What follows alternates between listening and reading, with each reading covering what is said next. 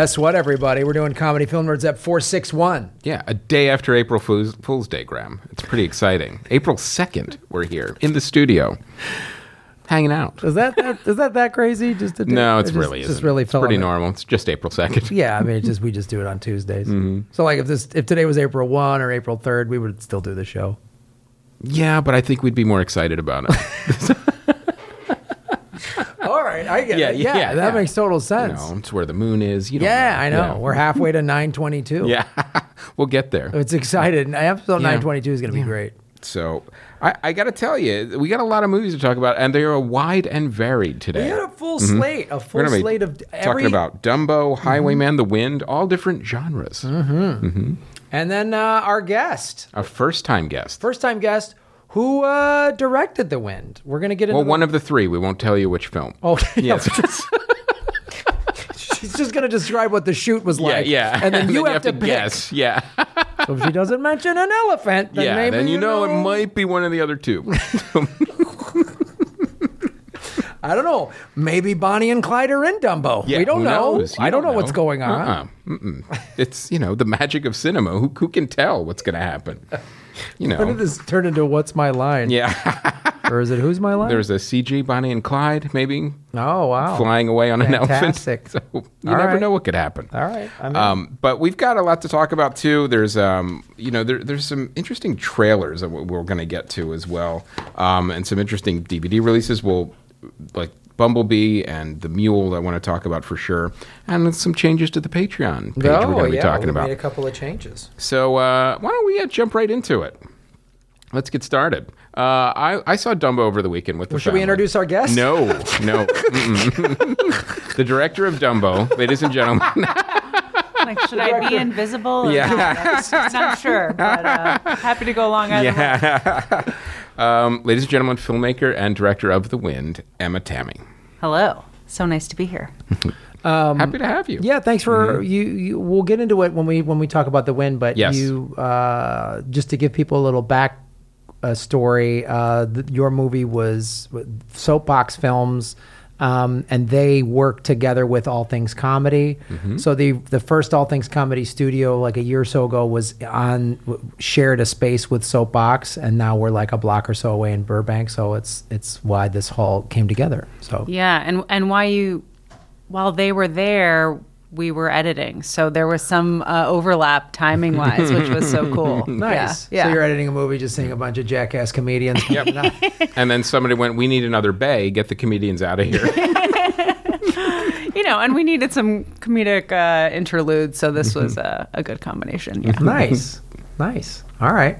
Well, let's. What do we want to talk about first, Chris? Let's go to Dumbo. let's go to Dumbo. Now, Dumbo was the kind of movie where I saw it. Like, I'm not a big fan of Tim Burton when he's not doing original works. I'm a huge fan of Tim Burton uh, when he's doing original works. But for whatever reason, uh, whenever he does anything from Planet of the Apes to Charlie and the Chocolate Factory to Alice in Wonderland, he, um, Dark Shadow, I could keep going, but uh, uh, he literally just walks through these, and you could tell he's not interested. Um, and then what happens is none of the actors become interested in the film as well that he's uh, directing. Is a great Um, setup. Yeah, yeah, and uh, this, really gets me, really gets me excited. I've never seen a CG character look bored in a movie before, but uh, I think this is kind of what happened.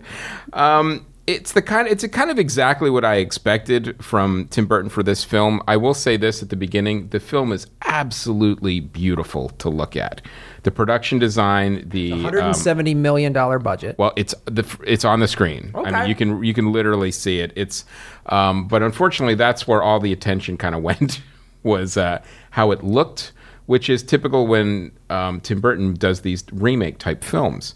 Um, this is it was so good and so um, visually arresting that it was filmed entirely on a soundstage, and there's a couple of sweeping outside scenes that I never would have guessed. I'm like, oh, they went to the you know the Midwest and shot this in like a field to make it look like Depression area Dust Bowl kind of thing, and then layered on the visual effects over it. Oh no, everything was inside. So I thought that was incredible when I read that. I'm like, that's amazing because you got that scope of this uh, of, of the time. Do you think that affected why it wasn't that great because it was all green screen soundstage? I mean, I mean, obviously that's sort of No, that really wasn't the problem. Like, even though it was all green screen soundstage, it was done in such a way, and, and again, not all filmmakers can do this. It didn't look like it. It looked like everything was being interacted with, and you had these sweeping, in depth landscapes. So, um, the problem is, first of all, that you have, you know, a, a story that we already know. Again, it's another, you know, remake of a, a classic animated Disney movie. But also, you know, you have characters that are just like kind of shoehorned in like you know we don't really know how to develop them and how do we service this old story we're adding new elements so it's always like this weird jigsaw puzzle that gets put together and it doesn't always work like it works best when someone like jon favreau comes in and does the jungle book and pretty much throws everything away except a couple of songs and says well i'm going to make my own version of this i'm going to go back to the original source material in the books and that really is the best recipe for success whereas this movie just kind of hit the beats of the animated movie, added some things, subtracted some things, and you know those of you that are ex- were excited to see the racist crows, they are not in the movie. Oh my god. I am. I haven't seen it yet, and I really I'm gonna Yeah. go see see it this week. But I really wanted to watch the original actually before going For sure. to see it. Um, Yeah. But there's a whole element with the kids now, right? That wasn't in the original. yeah, I mean that's one of the things that's shoehorned in, and the other thing that just makes it also inauthentic is you know it's a depression area family that's you know everyone's falling on hard times. You know coming back from world war one he loses his arm. Um, all members of the family have fake american accents. Colin farrell is from ireland and the kids are from england. So you know everything all everything starts out false.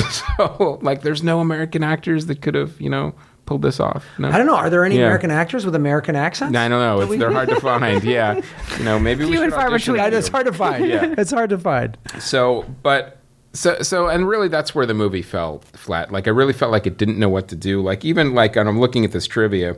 The original model for Dumbo was more photorealistic, but eventually scrapped for the more expressive one seen in the movie. In other words, more cartoonish, like the original cartoon. So it, it, it's this weird kind of thing where all right but then we'll make the mother elephant more realistic. So uh, it, it's some of these choices because you can't have a photorealistic elephant and have all these emotions and have it as expressive as you would a cartoon character. So um, the, the way the characters interacted you know everyone did a good job but michael keaton I don't know what happened. And again, this goes back to the directing. He comes on to the screen. You know, he's the big, you know, ho- the quote Hollywood promoter, the, but he's got this big carnival, you know, in Coney Island type thing. And um, you get to see him when he first comes on the scene and wants to recruit the Danny DeVito circus and Dumbo and all those things. He's got these little weird affectations and this li- little like really weird character traits that are really interesting and charming and like endearing. You're like, all right, well maybe Disney's going to do something a little different with the villain this time. And then once they get to his, uh, you know, his carnival, then it's just mustache twirling Disney villain. Then that's it. Like it's over. I'm like, well, what about all that character work that you did with him when he first showed up? It was like two different characters. Well- like like all that like that weird development there. I'm like, well, no, why can't you do something different with the villain? Or even if he is going to be, you know, the villain that you expect, why jettison the entire first half of his character? Well, that's interesting. So I I haven't, you know, I I would want to do the same thing, Emma, that you're talking about of watching the original Dumbo, because, and I felt this way when I when Jungle Book came out. So Right. did you like Emma? Did you like the Jungle Book remake? I did, yeah. Mm-hmm. For what reasons did you compare to the original? Well, I mean, I think you're right that they kind of abandoned it for you know what the cartoon was and reinvented it, and I mm-hmm. thought that that was a great approach. But I also just thought the filmmaking was really strong and the world building was amazing. And I, I have to say, I'm really excited to see this for for the world that Tim Burton created because I think Yeah. you know, even when when we're not watching his original stuff, his trademark, you know, on any film is so so singular and amazing. So I'm I'm excited to see the world, even though it sounds like Yeah, there it- are some things that that may or may not be working like the within it. the world literally got knocked out of the park, but what's in the world is what got boring. so, but you know, getting back so to that visually, actual- you saying visually the world was cool because that's Yes. what Tim Burton is so good at. But also, not only the visually was the world really interesting, there were layers upon the actual production design and the world, and that doesn't always happen. Uh, a lot of times it happens with Tim Burton films, but not always with these Disney remakes. But when we get to the carnival that uh, Michael Keaton's character creates, we look at it and we realize the um, influences are Disneyland and Metropolis together, which adds a whole nother layer of like this dystopian future that would actually it would look like. And that doesn't really get put into play at all, but it's so interesting and it's so inventive. Like you're looking at it and going, "Oh my god, this is really cool," but there's like kind of like a dark underside to it, like with technology and the future, and you know what man can do with all these things. Like there's all these weird themes that get explored in the production design, but not in the actual movie.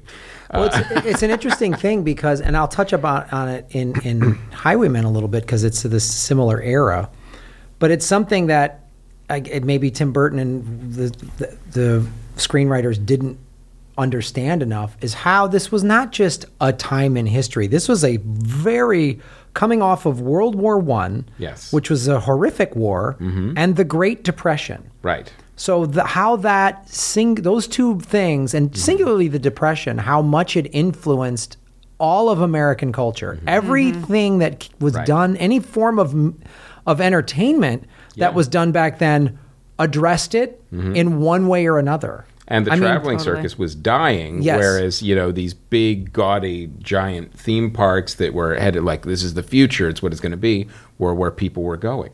Yeah, and and that how a movie like Dumbo, when it first came out, was also the like giving people hope and giving people escapism and fantasy because you know there were 20 30 million people in a country of 100 some million people at the time out of work Right. living in 10 cities. I mean, it was Mm-hmm. pr- it was brutal. So that's so you can't just gloss over that. Right. And it's it shows a lack of understanding and if you're looking at it with your 2018, 2019 eyes to not truly understand why the first one was made, the era that it was made in. Mm-hmm. Right. You know, and what was what was the the overall tone of everybody in the country at the time to why this movie was such a hit. You know, because it's like, well, now flying elephant, whatever, we've seen everything. Mm-hmm. So that's a bummer.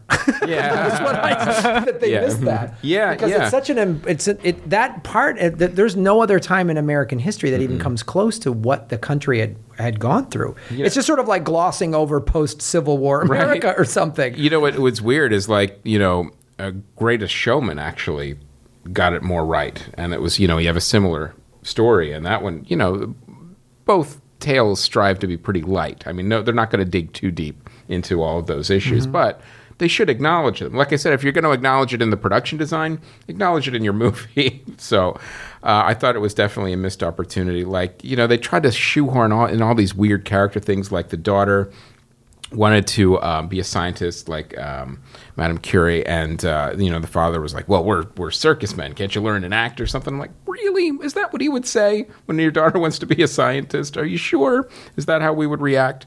Um, and then that's one thing that uh, there were these interesting moments that again never got explored, where Michael Keaton's character was the one that said to her, the daughter. Never let anyone tell you what you can't do, and then you know, which embarrassed the father, saying, "Well, that I wasn't saying she she couldn't do that." And like these were these interesting moments that were on little islands in the film that you were just surrounded by things that didn't relate to them or or just ended up being boring. So, uh, but I will say this: I saw it with the family, and um, they all liked it because it was still again uh, it was still Dumbo. It was still um, uh, nostalgic, and it was still one of those stories that was. It didn't fall flat. It just was like eh, mediocre. But I will say, younger kids are going to love this movie for sure. Oh, that's awesome. So it's definitely one of those movies where you know if you have someone, a kid that's eight or younger, and I absolutely love it. Like now, my kids are older and they still liked it, but I think the the sweet spot watching this movie that it's definitely like that kind of eight because it's visually so arresting. You see an elephant fly, and you see all you know, and nothing gets too deep or too sad or depressing in the in the movie. But I, I think it was still a missed opportunity because there was a lot of like little subversive things that were, like I said, were in the production design. I'm like, um, like when I looked at like the designs and like um, how everything was laid out. I'm like, did Disney approve that? The way he was just kind of like, you know, making this like behemoth kind of theme park with all these dark undertones. And uh, I'm like, well, that would be really cool if the movie had more of that in it, not just the production design. So, So you know, it's a um, you know, uh, missed the mark, but little kids will like it. That's your. That's Yes. what you put on the movie poster. Pretty much, yeah. Well, let me ask this real quick to Mm-hmm. everybody, starting with you, Emma. What's your favorite Tim Burton movie? Or Oh my movies? God, there's so many. I mean, Edward Scissorhands is for sure top. Um, I, I mean, Beetlejuice for sure. Those are, I mean, those are the ones Those that I are think classics. Mm-hmm. you know, become like ingrained in my uh, film vocabulary forever, and also Mm-hmm. just, you know, kind of my adolescence and growing up. But um, I, you know, so much more than just as a filmmaker. Those were really impactful films. Um, what about you guys? You know, it's those those for sure. I mean, uh, and it's it it does support what you were saying, Chris, of like his original ideas are fantastic, and Right. they they they're so inventive, and like you say, the world making that he does. It's wow, that is a Tim Burton world. Yeah. Yes. Edward Scissorhands, that is a Tim Burton world. Right. You know, Totally. Beetlejuice, that is Tim Burton's Yep. world. Um, and then when he has to do some other things, Willy Wonka or whatever, Right. it's like Willy Wonka was the one I thought because the Willy Wonka world is so kind of crazy and unique Right. that it it fit his sensibilities the most. Whereas I wouldn't if I was sitting around going if I got to make the decision over who got to direct Dumbo, I wouldn't pick No. Tim Burton. or Planet of the Apes. So right. I, mean, these remakes are tough, man, because we're it's we're really watching them with the lens of nostalgia for the original too, um, which can be like so fun to step into that and try to reinvent it. But it's also, I think you're up against a lot with audiences. You really are, but I think Yeah. it can be done like like we were saying. Like Jon Favreau did a For great sure. job with Jungle Book, and I you had have to reinvent it. you That's have to the- reinvent yeah. Mm-hmm. it and use the technology, which sounds like they kind of did with this. But like, Oh, for sure. I mean, Jungle Book, I have such nostalgia for that as a kid. Those those Disney cartoons, those animated movies, mm-hmm. so shaped me in many ways. Right. So like, I was like, boy, I don't know, and I went in pretty skeptical, and was like, wow, this was a different take. It was a completely without abandoning what it was and the theme. I was of what very it was. skeptical of it. Yeah, especially when the totally. tra- the trailers came out. I'm like, oh, this looks awful. Yeah, and then I saw. it, I'm like, no, it won me over. Yeah. it was like it was. I really enjoyed it. It's yeah. a thing we've talked about a lot on the show. It's such a tough thing when you've got a hundred and seventy million dollar budget that a big Right. chunk of it is for VFX. Hmm.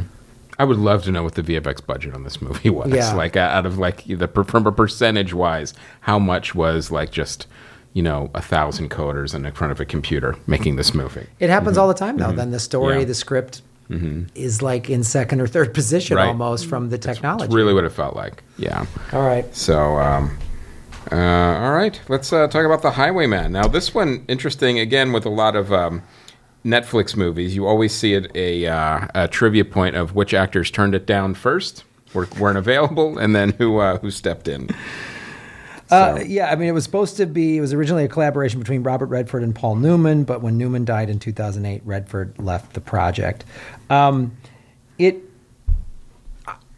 I was like, this just popped up, as I told most people on my Netflix. Like, check this out, and I was like, huh. And And by the way, we're raising prices. we're right. um, and I was like, huh. And, you know, we've talked about this. There's a lot of the Netflix movies don't land, but I, this one, I really, it it was a. The thing I liked about it, and we were talking about this before we started recording, was it shows. Um, it's from the. It's here's the the backdrop. So the, Bonnie and Clyde have been on the run for Right. two years, and it's getting out of control. And the governor of Texas, which was a woman, uh, was played by Kathy Bates, says someone comes to her and says, "Let's get these old." The Texas Rangers had been dismantled. Right. Um, and they're like, there's these two old Texas Rangers that are the most decorated, the actual guys. These are actual people. And and and I I after watching this movie, I went online and was like, I want to see. It seems to me they did a pretty good job of keeping this very accurate. Oh, that's great. and who was there and who and w- what happened and how it's basically the last these guys were brought on the last couple of weeks or months of Bonnie and Clyde's lives. Hmm. And their job was like look you're old gunslingers. You g- go kill them Right. like we're done here. We're done. Yeah. like take them out. Hmm. And It also the movie did a real. I, I I think it's a really good movie, and and and Woody Harrelson and uh, you know Kevin Costner is one of these actors. This is not a slam, but he's Kevin Costner in every role. Right. You know, he doesn't like completely become somebody. David Duchovny. Yeah, he's, the same guy. You know, and, and Harrison Ford. Yeah. is Harrison Ford is this is that, but he's good at it. Right. And and it when when you are dealing with that, it's cast well because. This is a guy who was a gunslinger. He's like in his late fifties. He's retired. His this is all true. His he married a woman that had a lot of money. He's retired. He's living on a nice spread in Texas. What does he need to be a gunslinger? What does he need to go hunt down the, the ruthless criminals? And so they do that well, and and they sort of do. And there's some cliche in there, but it's it's probably accurate of this like it's in my blood. I'm a lawman. This is what I right. do. But it makes sense. That's what happened. These guys were both like retired, and they went. Weren't they a little uh, nervous when uh, they were retired and said, "We got one last job for you"? That never works out. I'm like, they were so lucky they stuck Yeah, to the, yeah. the truth because if this was just a fictional thing, those guys would be dead. they would have gotten gunned down. And that crossed my mind. I was like, oh man, these guys are because just Mm-hmm. following that Hollywood playbook. Well, I'll wear the badge one more time, Yeah. you know. And the wife says, "Just come home safe." Oh, Yeah. he's dead. he's gonna die. the die. next scene. Um, but they one of the things too they did a good job on, which I was talking about this with Dumbo, of showing where we were, where the country was at at the time. right. Hmm. And this was also they did a good job of saying, "Hey, it's 1934. The FBI had just been formed, partially to get these Bonnie and Clyde. So they had started doing wiretapping. This was new. Uh, listening to party lines, um, coordinate. Because right, one of the things why Bonnie and Clyde were able to get away with this for so long was because lawmakers like sheriffs or whatever couldn't cross state lines or county lines. So Bonnie and Clyde did this. They'd commit a crime in whatever Kansas and drive across the border to wherever Oklahoma or something like that, and so the, the law people couldn't catch them um, because no criminals had really thought that way up until that point. It was just like I'm going to hold up banks in my town, right. you know, and so As bank robbers, they were really thinking outside they the box. were. They were cutting edge bank robbers. Um, but they were. And one of the things that's that's true is kevin costner's character found the pattern. He studied all of the stuff and um, he was like oh they do this circular thing and this is they, he was like oh he commits a crime here and then he went over here and, and he went crossed three or four state lines so that was interesting Because the journey uh, for this film is really just about the two lawmen. Like you don't even see Bonnie and Clyde that much in the film. You only see their faces at the very end. Spoiler alert, they die. Yeah. so, and the Bonnie and Clyde car ends up in a museum. yeah. but one of the main things, this was the first media sensationalized criminals. Yeah. Right. Part of it was it was the depression and they were just robbing banks. So it was like, yeah, the banks created this depression. Um, and Oh, the banks always get a bad rap. Leave the banks. I know. alone. Why do we need regulations to hold them it's- it's back? It's, not like there's another you know? recession coming You know, any just day here to now. help. Yeah, they're deregulation's good for all of us. Yeah. Mm-hmm. By all of us, I mean me and my billionaire Yeah, buddies. yeah. Um, and uh, let's just we should add more fees, as many as we like. you know? But there's a heavy tone. This is this they because there was people protecting Bonnie and Clyde Mm-hmm. who knew about them and wouldn't talk to the cops because they were just like they're heroes.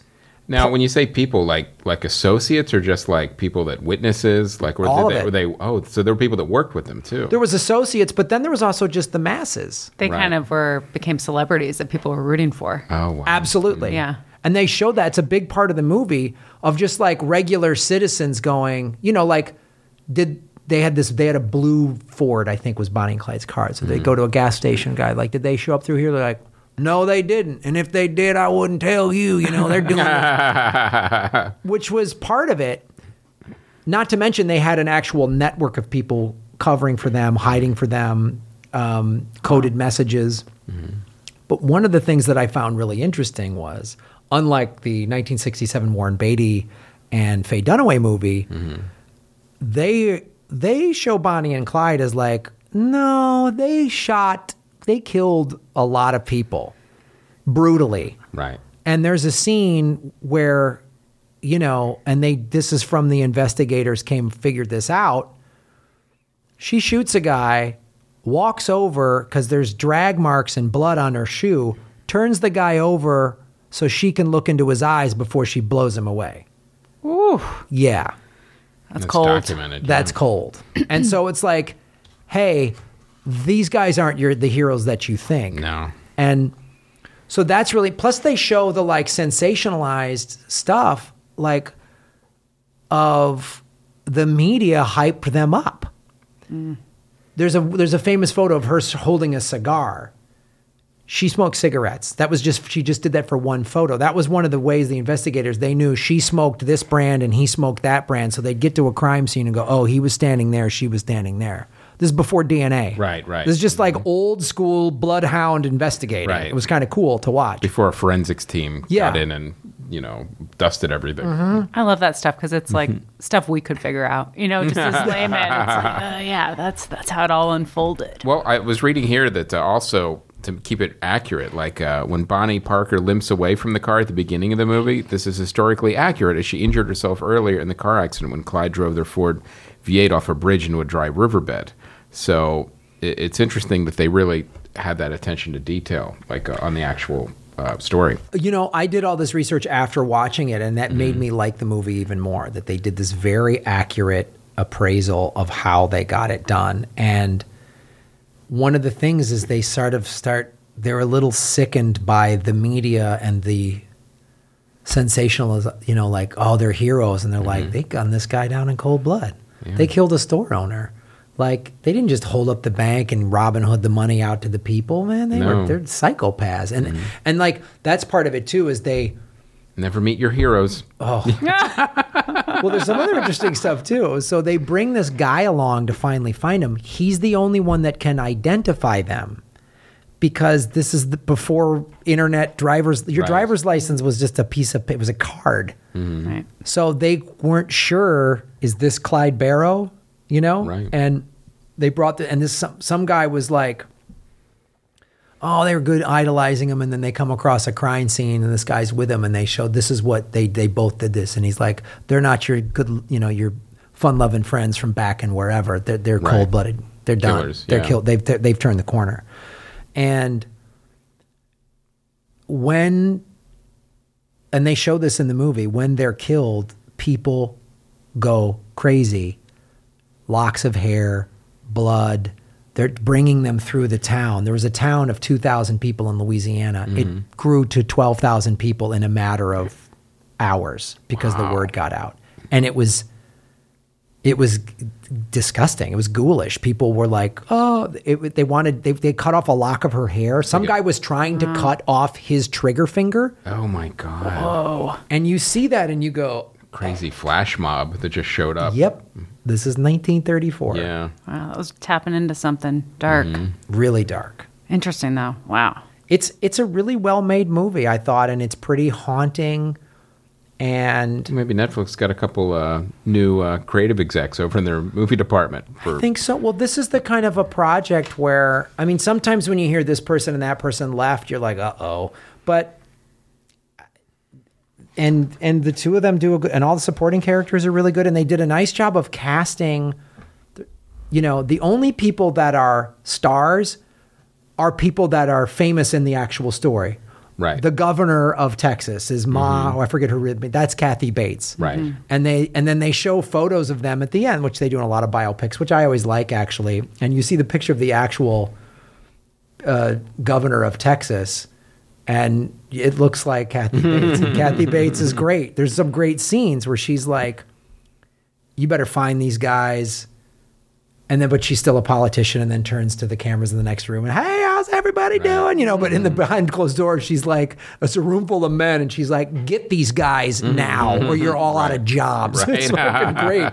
So it was really, I don't know. I loved it. I love the historical accuracy of it. I love the sort of um, very. I mean, the, the the.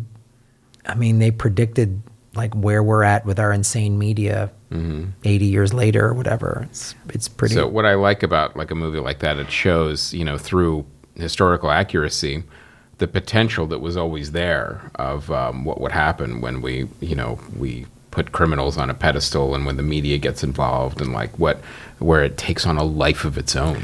It shows too that you know anybody who's like, oh, you know, back in the good old days, everything was more moral and straightforward, and it's like, was it? Yeah, they were trying to cut off a guy's finger as Yeah. he was being brought through yeah, town. the guy wanted his finger as a Yeah. souvenir. How horrifying is that? And he wasn't going to sell it on eBay. Like no, ugh. he was going to put it in a jar and keep it until he died. yeah, wear it around his neck like a sorcerer. Um, so yeah, I, I, I, it's a, it's a, it's a good Netflix movie to watch. All right, check it out. All right, let's talk about the wind now. Emma, um, am I would I be accurate in describing the wind as a um, nihilistic demon western? Oh, I like that. I like that a lot. Sold. Yeah. so tell us a little bit about the film. Um, what was your inspiration for it, and uh, basically the the basic setup. So, so for the people who haven't seen it yet. Yeah. Um, well, the basic premise is there's a woman who's left alone on the homestead in the late 1800s. Um, and she begins to battle inner demons and some environmental demons, and kind of it's a descent into uh, madness. But um, you know, it's a really small cast. It's all of five people, and the the the real hook is our leading lady, Caitlin Gerard. Um, She does a great job, by the way. Yes. Oh yeah, she does a great job. supremely talented. Um, she she carries the whole film, and you know, it's really we're really in her POV for the whole time. So Right. um, as she kind of starts questioning things, we're we're beginning to question things as audience as well. And it doesn't have historical accuracy like uh, Highwaymen, but we. Teresa Sutherland, the writer of the script, she was inspired by these actual accounts of women at that time who were quote unquote losing their mind because of the incessant wind. Um, oh, interesting. The Really? wind, yeah. And How would is they lose their mind? well, I mean, the wind was kind of a metaphor, or or not a metaphor, but it was it was coinciding with like crazy isolation, um, really intense, you know, harsh living. Um,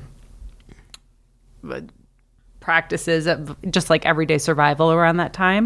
And so I think it was really easy to blame melancholia and depression and other, you know, mental uh, illness on on these environmental factors and one of those environmental factors was was really incessant wind on the on the plains um, which is where our story is set and we shot in New Mexico and I have It to say just great. Oh thanks yeah I mean it's a really fun western it like literally looks like you're in the middle of nowhere. and we kind of So- were. Yeah. Yeah. we were about 30 minutes outside of Santa Fe, but Mm-hmm. um, Now, did you do any of the interiors on a soundstage, or was everything just practical? You were- everything was on location in in in the cabins that we Wow. Yeah. But um yeah, it was you know, I think that we were able to experience that incessant wind being out in those locations as well Mm-hmm. and really got a sense of why it could also drive people to a you know the brink of insanity because it is nonstop um, and we brought wind machines out there and we barely turned it on Oh, um, yeah. turned any of them on so it was you know that was our biggest waste of money Well, that the, the thing that I, I really liked about it was you did a great sense of visually and with the sound mix because the wind is a character in it definitely that you really just is really just this. It's just sound. I mean, like you have things move as a result of the wind, but it was the. I felt very haunted and alone and isolated. I mean, I feel like that on a daily basis. but, uh, but just tapping into how we all feel anyway but but no, you did a really good job of, of. I was like, wow, you really.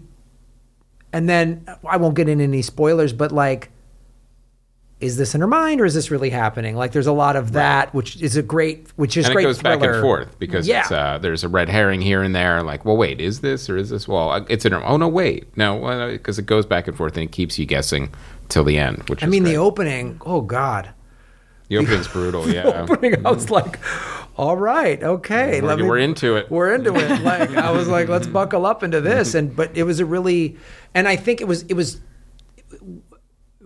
how you- I always like was like, oh, I see how you you found the, like we, we talk about this a lot with science fiction, but also with like this is a I got whatever thriller or horror, whatever you that are rooted in the reality. Like you said, your screenwriter, just living on the prairie would be fucking terrifying. Yeah, man. it would be enough. And you read some of these narratives, and I did, and so did the cast, and so did our you know department heads on on the film. Um, just because we all picked up on different details and were informed, you know, by our choices. Um, by reading these actual accounts, but it's like this was enough. Like we didn't even need to take it into a supernatural or you know heightened horror space, and we did, and that was really fun. I think that's like you know what at, you know, at times make it makes it brighter than just a bleak story of survival, and and there is a bleakness to the whole thing, of course, but um, but it was horrific. It was really horrific, and it, the horror like just lied in the everyday. Mm-hmm. Well, that was the thing too, because there, there's like she's like you know there's at night and she's like don't look outside. There's demons out there, and I was like, you're looking at pitch black. Right. If yeah. there's no moon out, you don't see. you don't see anything. It could be wolves. Could be anything. anything. Mm-hmm. Any rustling would I'd go fucking bananas. It could be anybody coming to get you, any animal. And any, you know your husband's not going to be back for what two days at the earliest because that's the closest town on horseback is a couple days away. so you're just out all alone for two days. Mm-hmm. I or mean, longer, yeah. uh, you just lock. I mean, you just got to sleep with a shotgun and just like pray Yeah. for the best. I mean, it's crazy. Yeah. Now, I will ask this is uh, because as we're watching the movie, you do a lot of time jumps, Yeah. like in between, and also sometimes it seemed like some perspective jumps, like, uh, well, wait, who, who's pregnant now, or what what part are we on in the movie? And I was wondering, like, as you were in the edit room, like, were there times when you went, okay, this is the timeline I want to show, this is the flashback, this is um, present. Uh, where you went, you know what? Let's move this around because we don't. We want to tease the audience, but we want to outright confuse them. Like, is there was there that line that you kind of figured out on how far to go on uh, time jumps and and or and pulled back a little bit, maybe? Definitely. We never wanted this to be confusing to a point of distraction. You know, I think what we were trying to do with some of our choices was um, let the audience take a minute to figure out exactly where they were or at what in what timeline we were in. But we didn't want to lose them at any point. So it was just walking a fine line. Um, Right. You know, we had to pivot a little bit from what the order of the script was in post in order to find those moments. And each flashback is really interacting with what's going on with Lizzie's present day timeline. Um, so I think the trick was just making sure that the emotional arcs were tracking properly because I felt like if we were on that ride with the characters, some of the logic would fall to the wayside and we'd be on the ride. And is it? Did you um, like? How long was the shoot? Like, you know, you had five actors out there, and you go, you were all in a very open space with not a lot around. Yeah. And uh, like, um, like how how long were you out there? It was about a month. Oh wow. But we were all staying in Santa Fe, so Okay. you know, we'd, we'd be out in the middle of the on the nowhere. Yeah. yeah. Thank goodness we'd at least have like little respites in between, Mm-hmm. uh, in between shooting, where people could get their chai lattes or whatnot, and, uh, and touch base with their modern day uh, electronics. Our cell phones didn't work out in those locations, so Right. it was really um, this wonderful That must have helped. detachment. Oh, it was amazing.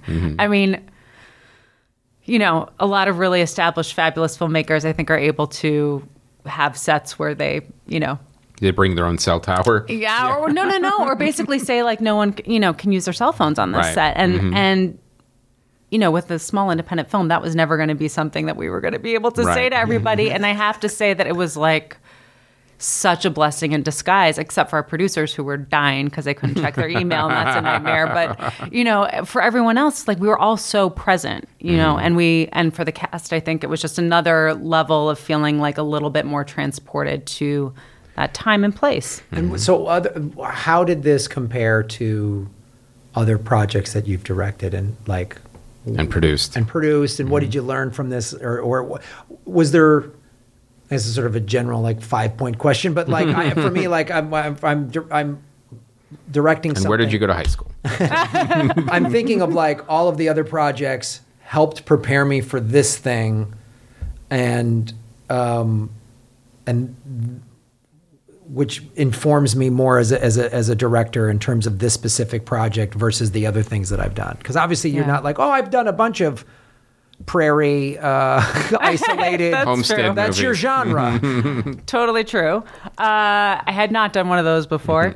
uh, but my background was really coming from documentary filmmaking. So, um, you know, I think this was so different um, because it was a narrative feature. And for me, the pre production period was, you know, a, very different process, obviously, than prepping to do a doc because you're really envisioning the whole film before you get out there and start shooting.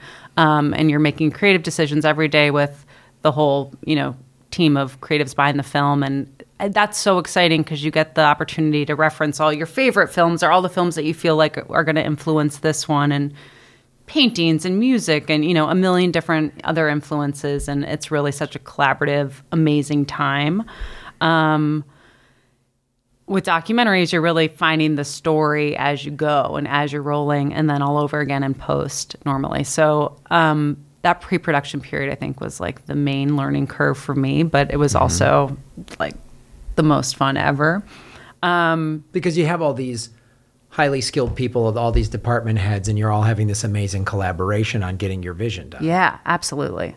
Absolutely. And then in post, you're trying to figure out how to make work what you just shot.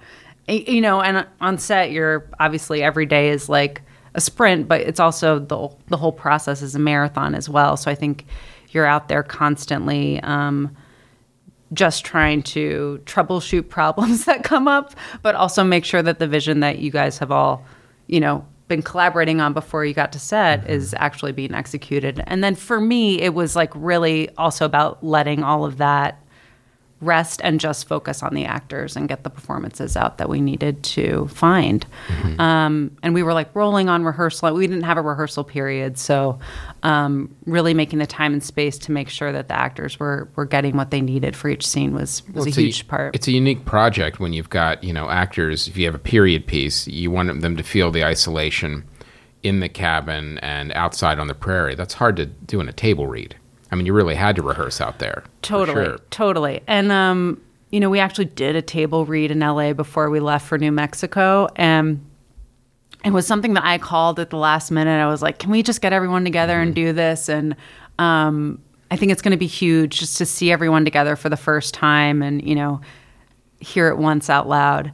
And it was the worst table read ever, which I'm now convinced is like actually good luck. Um, you know, once you have a great, I've been to great table reads that haven't turned out to be great projects, and you know, so it can work either way, obviously. But um, but it's because there was so little dialogue in this, you know, in this film. So the table read was like a monologue of stage direction. Yeah, it's just boring. It Somebody was just super boring and like you know it was hard. It was a hard read. Um, so Because so much of the um, emotion you conveyed was like through slow zoom camera and the facial expression and music or sound. And isolation. And one, isolation. one actor. just Isolation. staring, isolated, looking mm-hmm. crazy, and that mm-hmm. that doesn't come across in a read. yeah. Mm-hmm. not at all, not at all. So midway through, I was like, or not even midway through, about five minutes in, I was like, terrible idea. This was the worst idea ever. These actors aren't going to have any confidence in what this film's going to be anymore. Blah blah blah.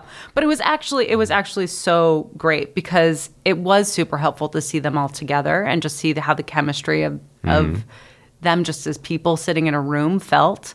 Um, I think it really helped inform me going going out to New Mexico with that in mind. And then we also just like talking and stuff found things. Um, like I think that's the, Caitlin. that's the key of the uh, I, that's the key of the of the table read. I imagine is just getting the chemistry together, not necessarily Yeah. the diet. But anyway, you were going to say Totally. Oh no, I was just going to say Caitlin, who who plays uh, our our lead, uh, Lizzie. She mentioned that her mom's side of the family was from Germany and that she was fluent in German. Um, and Teresa, the the writer, and I had talked about you know maybe incorporating a backstory for that character um, to have come from another country. So in that moment, we were able to start talking about whether or not we could incorporate a little bit of German and that back, immigrant backstory into her character, and that would have, you know, wouldn't have necessarily happened if we hadn't all gotten together and started shooting the shit. So Now, I had another It's technical helpful. technical question for you. Like, uh, there are some animals in the movie. Like, did you actually have animal wranglers, or were all, Mm-hmm. were all those like there? Was there any visual effects that overlaid on the animals or anything like that? Both. Okay. So, spoiler alert, alert not all the animals make it. uh, or do they? Uh, but uh, some some are uh, enhanced by VFX. Um, Because it's seamless. Like, I, the reason I'm asking is because I couldn't thanks. tell. Thanks.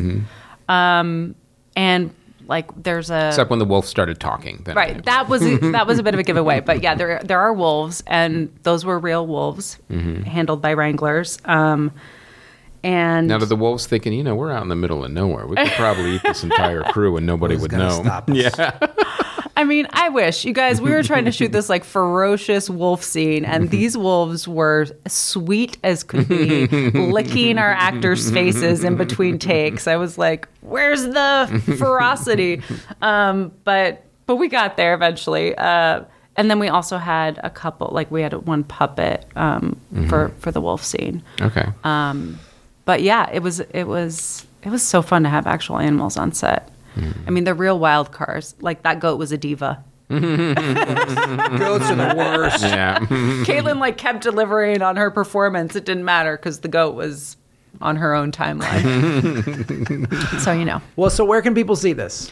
So it's coming out this weekend, April mm-hmm. 5th, um, and it's in about 30, a little over 30 screens across the country. So you can check out the listings on thewindifc.com. Um, it's also simultaneously coming out on video rental, so you can check it out on iTunes or Amazon Prime, all that good stuff. Yeah, Also in cable VOD too? Yeah, and cable Okay, VOD. great. Yeah.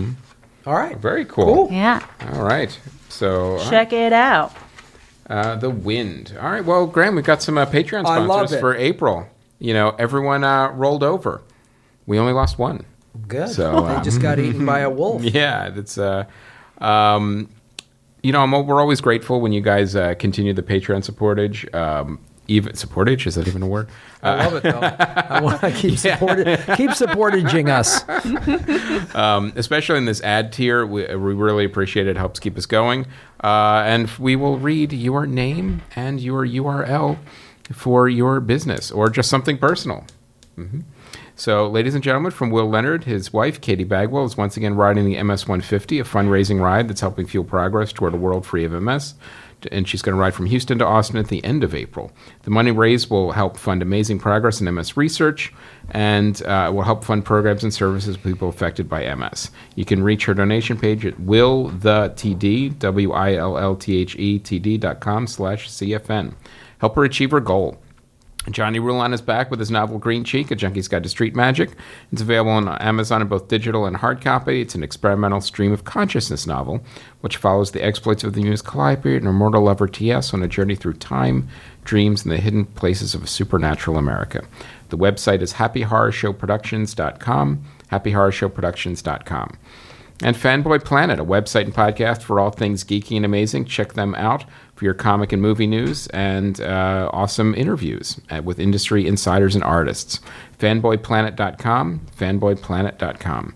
And from Chris Parker Howard, Coffee Over Suicide, a dramedy podcast about mental illness and choosing life over death, one cup of coffee at a time. New episodes every Friday, wherever podcasts are found. Find out more at coffeeoversuicide.com. That's coffeeoversuicide.com. And Alice Fraser, co host of the Bugle podcast and host of Tea with Alice, brings you a series of three genre bending solo stand up shows that explore the boundary between comedy and tragedy. The shows were recorded back to back as a three hour show at the Melbourne Comedy Festival in April uh, 2018 with a binaural microphone. Check it out, alicefraser.com, alicefraser.com with an S. And last but not least, Rebecca Evans, the Art Podcast. We move past hesitation, we're true to ourselves, we find our own art in life. You want to hear some fun stories and get inspired? Check out the art, facebook.com slash the art podcasts. All right. Here you go, guys. Go to patreon.com slash comedy film nerds and a great way to support the show. Get some bonus content, get your ad read thing, you know, be supportagers. Yes, please be supportagers. Be, be, be dowager supportagers. really, we love all of your supportaging. Thank you so much for uh, listening to our show on the internets. Um, let's watch some trailers. Let's do it. Let's talk This is the about Matthew the- McConaughey, the beach bum. Yeah, you know. I'm know, I, obsessed with this trailer. I, Sorry. I So good. I thought it was a uh, I- when I first saw the title, I'm like, well, maybe this is an SNL skit that they're, you know, No. putting up. I'm like, no, it's a real trailer. No, no, no, friend. Here we go. Let's Here- check it out. Matthew McConaughey. All right, here we go.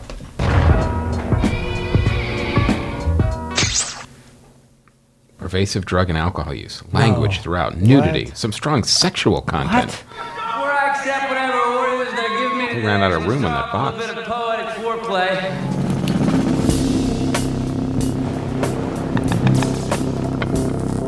One day I will swallow up the world.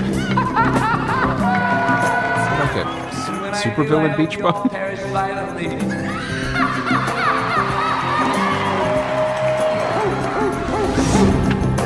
Motherfucking moon dog? Moon dog. Moon dog. Man, you look like shit. I look like I always look.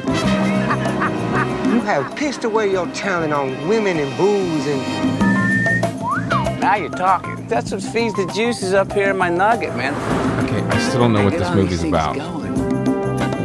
I start to hear music. The world's reverberating back and forth, and I hit the frequency.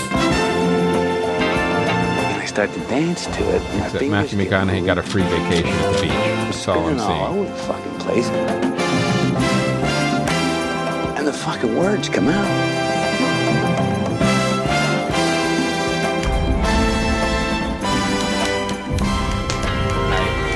I'm, I'm at a loss on this trailer. It all stops now. The foolishness. You gotta publish your novel. And if you mess this up, it's jail time.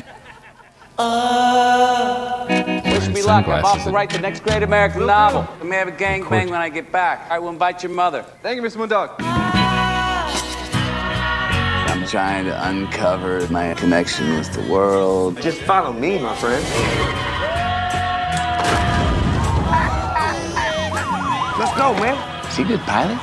Mom, man, you got glaucoma in both his eyes. It's perfect. I love it when a plan comes together. Let's hit it, baby. God damn! You was acting like a little fuck boy for a minute. You want to shoot something? Shoot this shit here. Okay. Now I gotta feed my coke addicted parrot. Yeah, yeah, set him up.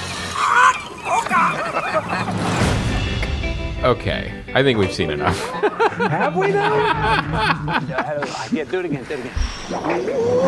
I I feel like a um, this is something that he wrote when he was 15, and he said someday I'm gonna have the money to make this.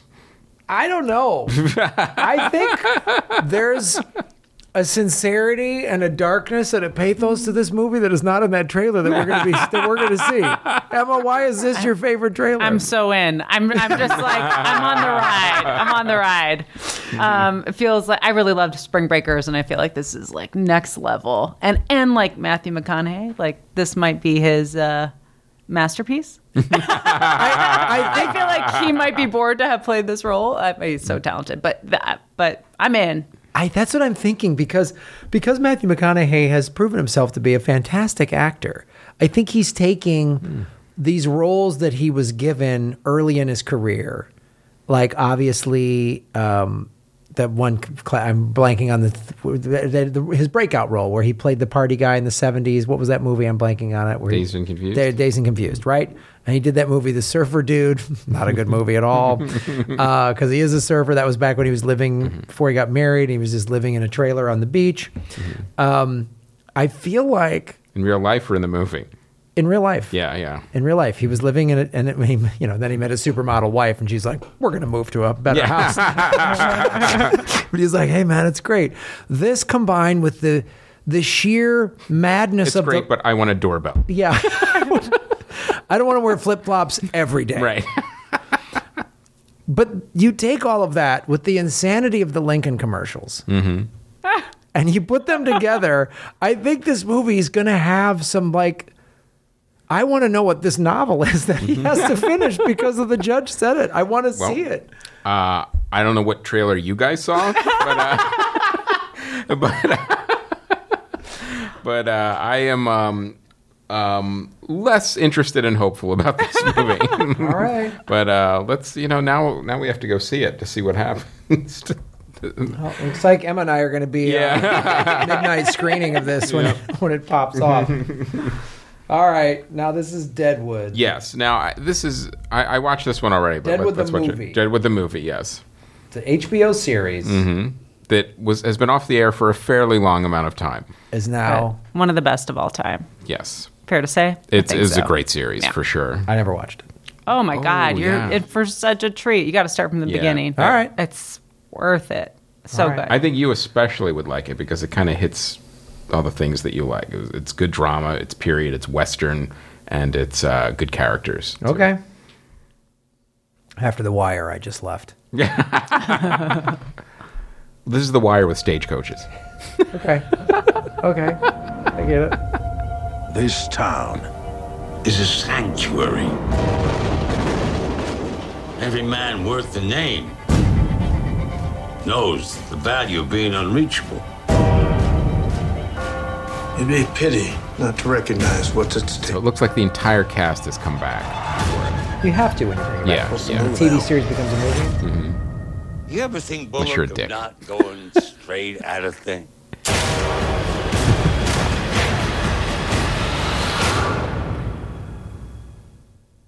No.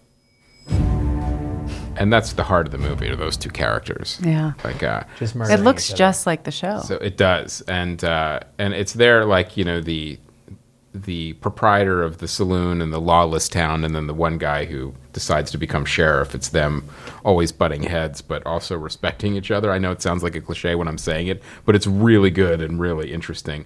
Now, this is the kind of movie that I really feel like HBO, the accountants, went and went okay we had fans of the show. A certain percentage of these are going to see the movie. Uh, use the entourage formula, where it's these amount of people are going to see it, and you're going to get very li- few uh, people that haven't watched the show that are going to go see this movie. So I felt like HBO kind of put all that into consideration, and they made the movie. Uh, basically, they made the Deadwood movie for the Deadwood fans, the way they made the Entourage movie for the Entourage fans. Okay. So, but it's you know I'm, I'm in because I watched the show, so Yeah, I'm, I'm not going to miss it. All right. So I guess all I got to go back and get up to speed on the series. Yeah. And then I got to go watch this. Yeah, for sure. It'll. I, I think you'd be lost if you just jumped in on the movie. All right. Um, and DVD and Blu-ray, Bumblebee. Uh, again, I, I liked this movie. Uh, again, and I've been a huge Transformers naysayer, with the exception of the animated movie. So let me see if I got this right. Mm-hmm. We should see Bumblebee, but Beach Bum, no. Yeah, exactly. So, and uh, you know, that's what a difference an actual director um, making an actual movie can make. I mean, this was kind of like a girl power Iron Giant that went, you know, all those other Transformers movies. Don't worry about those. We're going to actually start from the Okay. beginning. So. Um, the next movie is uh, The Mule. Is a movie that I missed. I really wanted to see. It was the uh, Clint Eastwood movie. I didn't see this. Did you Yeah. see this, Emma? no, and I was just talking to someone about it last night, actually, who had just watched it. Did they like it? What did they say? We'll get a third-hand review. third hand review. Yeah. I think um, there were things to enjoy about it while it, it ultimately didn't work for them. That's the. I've heard that from so many people because it's like we all looked at the trailer and went, "Oh, okay, Oscar bait. This is going to be," but everyone kind of said, "Well, it missed the mark. right. It wasn't as powerful as you thought it was going to be." Mm-hmm. All right. And next movie is Vice. Um, you know, we talked about this before. None of us really loved this movie. It wasn't a, you know, um, you know, and we're all Adam McKay fans for sure. Mm-hmm. And uh, I just think the the Big Short was just a much more interesting and better, well, more crafted movie. Yeah. So, I, I totally agree. I, but I do feel like it's one that's worth watching. Like he took big swings on this one, you know, Mm-hmm. and I think some of those big swings didn't work, but it was interesting to like just as a filmmaker, he's he's so interesting to watch even Mm-hmm. again when That's a valid point. When a good filmmaker, we talk about this a lot. When a good filmmaker makes a big swing and fails, it's still interesting to watch. Yeah, I appreciated it. But I agree with you. For me, Mm-hmm. was you know.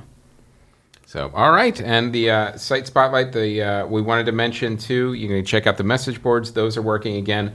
Um, the Patreon tiers, we've cleaned them up. We've gotten rid of the dollar tier. A lot of you have moved over to the two dollar tiers. There might be a couple of you still stuck at one, or but go please go to two. And also, we want to get rid of the poster tier too. So we've created a loot crate tier.